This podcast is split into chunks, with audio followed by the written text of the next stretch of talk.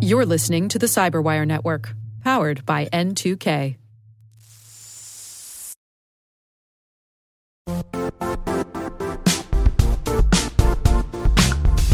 The IT world used to be simpler.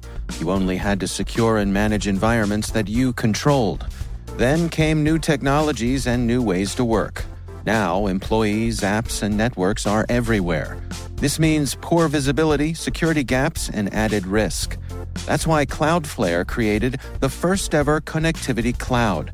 Visit cloudflare.com to protect your business everywhere you do business.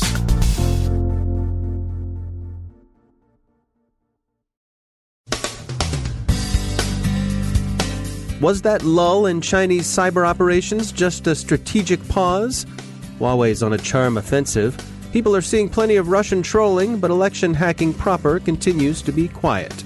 U.S. Cyber Command is said to be ready to respond to any election cyber attack swiftly and in kind. Later in the show, we've got my conversation with Shannon Morse from Hak5. And if you want to hear what people think about 80s technopop, a dark web market will sell you the relevant Facebook messages for just one thin dime apiece.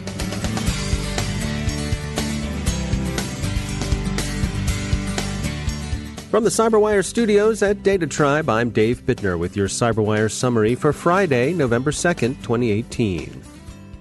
The lull in Chinese cyber attacks during the previous U.S. administration and the early days of the current one appears to have amounted to a phony peace, a Sitzkrieg, if you will. Carbon Black's recent quarterly threat report has led some to conclude that the lull was a period of learning and development during which the PLA and the Ministry of State Security took lessons from Russian operations. Now it seems, as Ars Technica puts it, Beijing has taken the gloves off. Much of the Chinese cyber offense still seems directed at industrial espionage, as recent U.S. indictments of some of their operators would indicate but increased tensions over trade and over Chinese attempts to encroach on international waters in the South China Sea raise the probability of other uses of cyber attack. The Five Eyes generally remain suspicious of Chinese hardware manufacturers, with a particularly hard scowl being directed from the Australian and American eyes. Huawei is continuing its charm offensive seeking to reassure leaders in Canada and Australia that they've got nothing to fear, security wise, from letting Huawei hardware into their 5G network buildouts.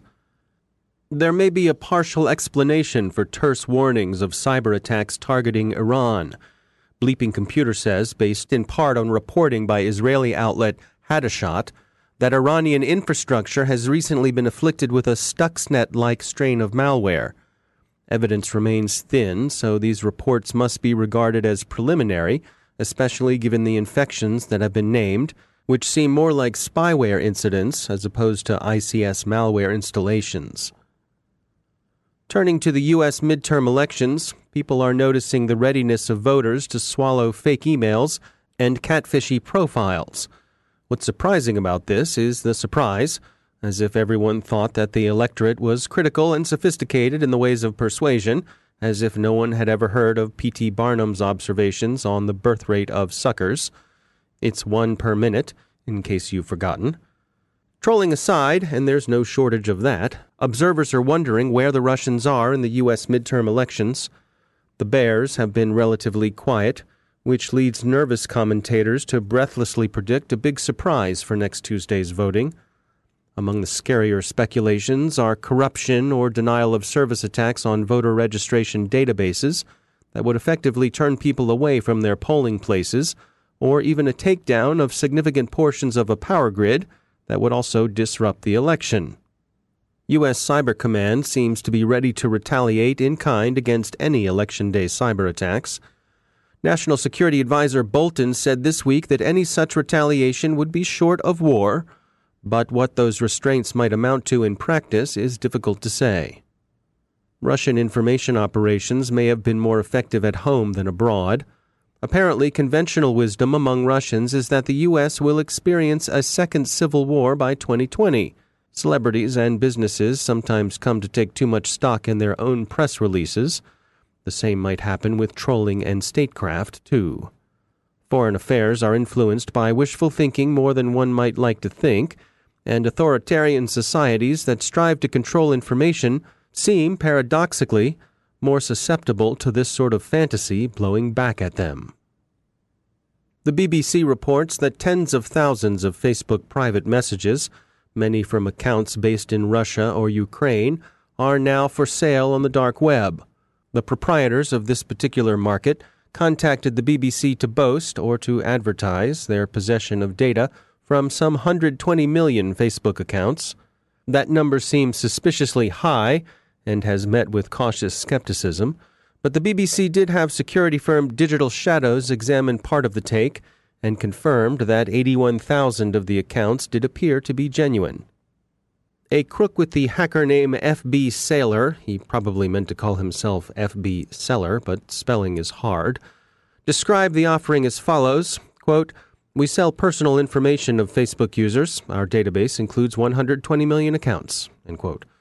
The wares went up in the online market back in September. The hackers, who've taken down their page since drawing attention to themselves, were offering the accounts for 10 cents a pop.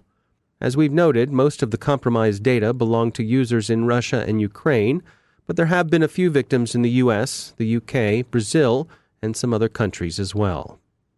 Some of the private messages are intimate or embarrassing, but a lot of them seem pretty anodyne, hardly worth a couple of nickels the hoods are charging.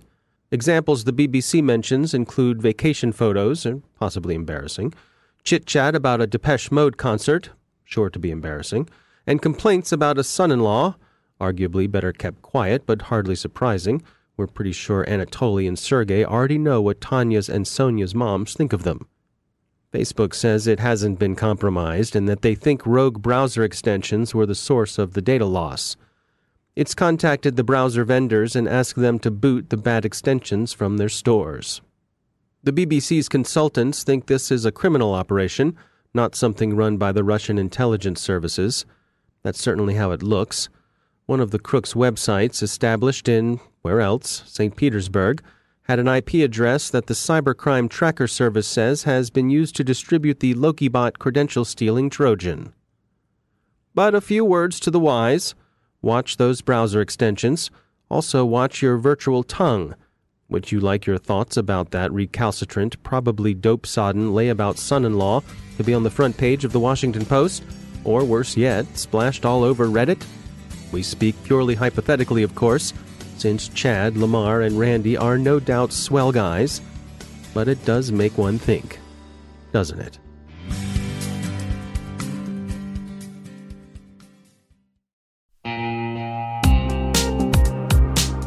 Managing the requirements for modern security programs is increasingly challenging and time consuming.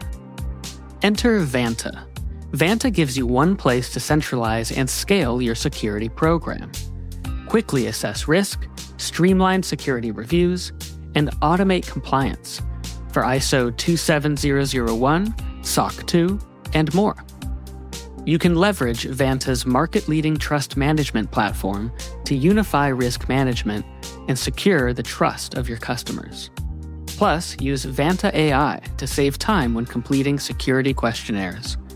Cyberwire daily listeners can get $1,000 off by going to vanta.com slash cyber. That's V-A-N-T-A dot com slash cyber.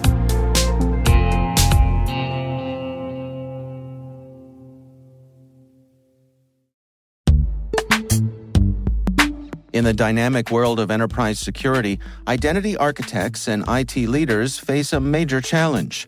Growth by repeated acquisitions multiplies the complexity of everything. Multiple IDPs, MFA providers, policy engines that all need to coexist. This can lead to fragmented user identities and policies that create security vulnerabilities and add access friction. Strata Identity solves this. Now you can decommission unneeded IDPs and consolidate the ones you'd like to keep without rewriting apps or disrupting users, engineers, and app owners. Plus, Strata's modular architecture makes it easy to integrate with any identity provider without manual maintenance and coding. Join the ranks of cybersecurity leaders using identity orchestration Visit strata.io slash cyberwire, share your top identity security priorities, and receive a pair of complimentary AirPods Pro. Offer valid for organizations with over 5,000 employees. Step into a new era of identity management at strata.io slash cyberwire.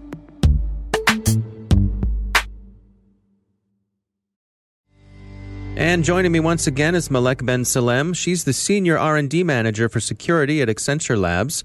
Malek, welcome back. Um, here in the U.S., we are coming up on our midterm elections. Uh, it'll be here before we know it.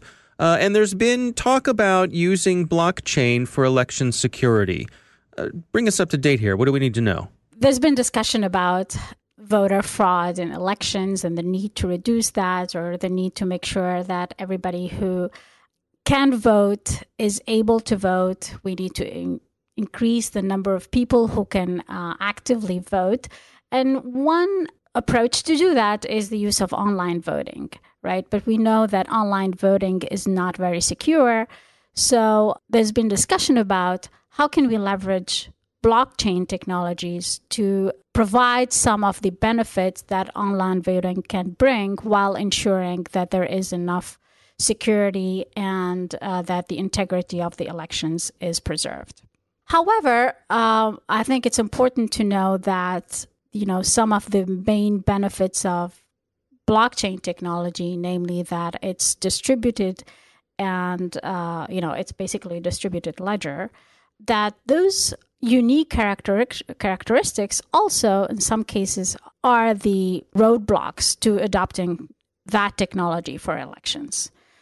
So, for instance, if we talk about the uh, authentication of users or uh, the authentication of voters in a Bitcoin's blockchain, the typical way of using it is to generate a public address, right, where uh, that acts as a deposit only account number. And then you have a secret digital key that you can use to send Bitcoins over. Uh, if you're dealing with a government election, that ability to have the voters create their own addresses should not be there, right? Because you want to make sure that the state and local authorities manage the lists of eligible voters. Um, if you committed a felony in you know in certain states, you're, you're not allowed to vote for a certain period of time. So there is a need for some central authority to manage that list of eligible voters, uh, which basically does not make use of that main property of blockchain as a distributed ledger where everything is completely distributed where every where every person can join the blockchain create their own key and and be able to you know transact. And and we know west virginia for instance has experimented with this but it, again it's not the classical you know blockchain technology but it's a modified blockchain based platform. The set of users that were used in this uh, test or case study uh, were using biometrics to authenticate uh, through their mobile phones in order to join that blockchain based platform. But uh, i think blockchain brings certain properties and components that may be very useful for conducting online elections but certainly the technology is still not that mature and it will not be the way we know Bitcoin blockchain, but it will be certainly a modified version of it uh, where uh, a lot of the authentication and the identities are handled off the chain. Yeah, it's interesting too because of the way elections are handled here in the US, where they're headed up by the states. So it seems to me like that provides an opportunity for miniature labs, you know, to, for for the states to experiment with things on, on a smaller level. Uh, and, and see if they work, and if they do, other states can can follow their lead. Exactly. Before we move on to uh, a nationwide election, yeah, absolutely. Yeah. All right. Well, as always, Malek Ben Salem, thanks for joining us. Thank you, Dave.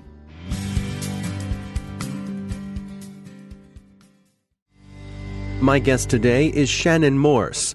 She's a host and producer at hak5.org, famous for their popular YouTube channel, podcasts, pen testing gear, and immersive InfoSec training. They've built an impressive community of professionals, students, and hobbyists with a contagious enthusiasm for hacking, security, and all things tech. I started off really getting interested in uh, computers because I used to build my own computers as a kid. Hmm. And I was also obsessed with theater as well. So when I got into college, podcasting did not exist. Cybersecurity was still a very budding industry. It wasn't even a very large industry when I was in college. So I went into a completely different major. But after college, I made friends with the Hak5 crew, and I didn't have any career path plans at the time, and Hak5 was just getting started. Uh, and they asked me to join them in Virginia, so I did. And at some point or another, they said, Do you want to try to host a segment? So I did. It was a terrible segment. it was reviewing an open source uh, video game, but they liked it. They thought that it was really cool, even though I was super awkward on camera. But over time, I've really developed a passion for it. So I'm completely self taught in cybersecurity, uh, information security, and hacking and making. And I just fell in love with it. It took my love of theater and my love of building computers and allowed me to share it with more than just myself and more than just a, you know, a small job. I was able to share it with a multitude of people that subscribe to our channel now. Take us through what are the things that you cover over on Hak5? Uh, so Hak5 specifically covers uh, information security for professionals and for budding hackers, uh, people that are interested in cybersecurity but aren't really sure where to start. Uh, we focus on a slew of different playlists that kind of introduce the information to uh, young budding professionals. So, for example, I've done videos about Linux terminal hacking. Uh, so, I've done a lot of command line interface information. I've done Wireshark tutorials and Nmap and all sorts of different software tutorials. Mm. Uh, we also focus a lot on hardware hacks too. We've built our own products that a lot of professionals use in cybersecurity now uh, that are even listed in NIST, uh, which is pretty awesome and we're pretty proud of.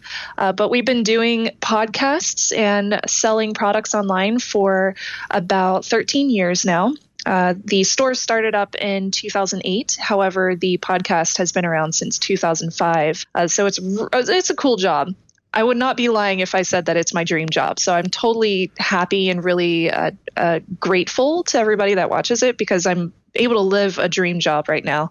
Yeah, well, good, good for you. Uh, you and I uh, met recently for the first time out uh, in Las Vegas uh, at Black Hat this year. You were one of the keynote presenters at the Diana Initiative, and uh, can you just uh, tell us what drew you to that? Why did you think it was important to present there? The main reason that I wanted to do that is because the longer that I've been a part of this community, not just in the convention aspects or the YouTube aspects, but the the community for information security as a whole, uh, I've noticed that there's a lot of women in the industry, but a lot of them don't really necessarily have a voice. There's a few of us out there. You know, there's me, there's Kate, there's Hacks4Pancakes. There's quite a few of us, um, you know, who, who share a lot of our opinions and things on Twitter, and we do a lot of talks. But there's a lot of young women who are students, who are young professionals who haven't necessarily ever given a talk. They don't have a big voice online, like on Twitter or on YouTube, and uh, they're just trying to start their young professional lives.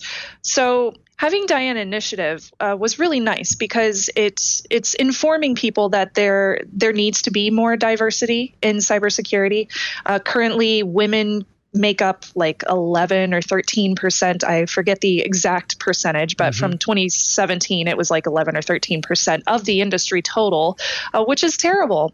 So I was trying to go there um, and introduce more people to cybersecurity, especially for um, you know the the minorities out there, uh, not just women, but you know people of color and uh, people that are not necessarily white males. Uh, mm. No offense, Dave. it's okay, none taken. Uh, so, and I would love to see that too, because when whenever I work and I've worked in several different office spaces up till now. I've worked at a bank, I've worked at a lot of restaurants, et cetera, et cetera. Um, I've noticed that we grow a lot as an industry no matter what that industry is, when you have a whole bunch of different people in there giving out of the box ideas and they're able to share their experiences because if you if you just close yourself off to a very specific type of person, uh, then you you limit your ability to grow as a business. So not only is it really good to you know have women there just for myself selfishly but also for a business because you can be highly profitable when you make your business more diverse yeah, and I I, uh, I was lucky enough to be there when you were giving your presentation and enjoyed it very much. Um, uh, one of the things that you pointed out was that uh, sometimes by being in the public eye, by being front and center, that uh, made you the target of some unwelcome attention. Oh, absolutely. Yes. One thing I learned early on when I was doing video shows on YouTube is that uh, people definitely share their opinions in the mm. comments, and people will share their opinions over email or Twitter, wherever they can find you. And those opinions will not necessarily be constructive. Sometimes they will be destructive criticism and not necessarily good positive feedback. You can definitely give constructive feedback, but you can give it in a positive way so that it influences the person that you're giving feedback to to do better in their future. Uh, however, a lot of times I've experienced a lot of destructive feedback that is not necessarily focused on the content that I'm creating, but is focused on me as a person. Uh, for example, I've had people tell me they don't like how I speak, or they don't like that my nails weren't done one day, and I was showing some. I was showing a product off on a camera, on a close-up mm-hmm. camera. Uh, there's a lot of strange things that people uh, decide that they want to share with you, um, and I've also experienced a lot of harassment too uh, definitely based on the fact that I'm a woman, I'm a female in the industry, uh, but also that I'm outspoken too. I'm definitely very outspoken on Twitter, and you know I believe that we all have the right to be outspoken, but uh, I definitely try to follow that kind of morale of being somebody who brings positive feedback to the industry and is not somebody who comes in there and attacks all the time. I don't think attacking people is uh, something that really helps us grow uh, worldwide, you know, as a community. Mm-hmm. I think that it, it definitely helps to be somebody who is a positive influence and who other people want to look up to and you know want to uh, be a part of that kind of group so yeah, I, I definitely deal with quite a bit of that kind of stuff online, but I have learned how to tune it out after 10 years. It definitely helps to have a lot of friends that are in, in industry that I can talk to. So I've, I've opened up quite a lot and discussed these things with my friends and family and husband, etc. Uh, but it also helps to, you know, just uh, have that kind of I don't know what you would call it, um, uh, that kind of feedback from your friends and family, that support group, I guess it would be. Mm-hmm. Um, having a support group definitely helps with dealing with that kind of uh, harsh criticism or harassment online. Um, and also learning how to block and learning how to filter certain words definitely helps too. Mm, right, right. So you, you have to have a thick skin, but, uh, but uh, in addition, uh, your technical skills pay off as well. Yeah, absolutely. That's Shannon Morse from Hak5. You should check out all the things they do over at hak5.org. There's more to our conversation that we didn't have time to include in today's program. We're going to post the complete interview over on our Patreon page. That's patreon.com slash the cyberwire. You don't need to be one of our supporters to access it, so do check it out. It's patreon.com slash the cyberwire.